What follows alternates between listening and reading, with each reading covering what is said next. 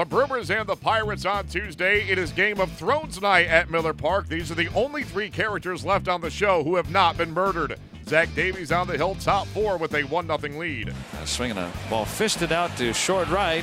Santana coming on, can't get a base hit. Bell reading it all the way. He's heading to third. The throw is offline. Now Bell will scramble toward the plate. It's picked up by Shaw. The throw home is in plenty of time to get Bell, and the inning is over.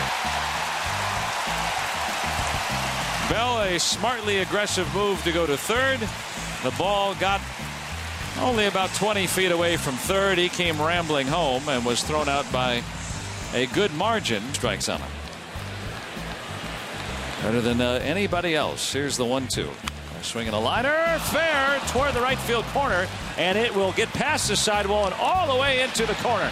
Bell is around third. He's heading home. He's going to score. Frazier streaking to third. He's got a two out RBI triple, and the Pirates have tied it at one. Two outs, 1 1 game, sixth inning. Here's the one two.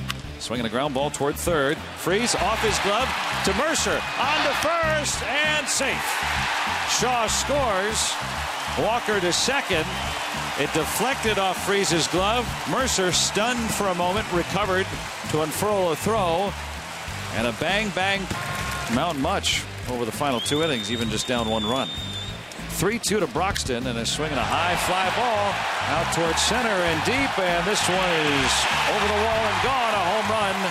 A pinch hit home run for Keon Broxton. And that's a big run for Milwaukee. They now lead 3 to 1. The Brewers take this one 3 1. Zach Davies with one run ball into the seventh inning as he picks up his 14th victory of the season. On Wednesday, it'll be Gerrit Cole for the Pirates and Jimmy Nelson for the Brewers. The Pirates look to bounce back on Wednesday behind Gerrit Cole. He'll be opposed by Jimmy Nelson.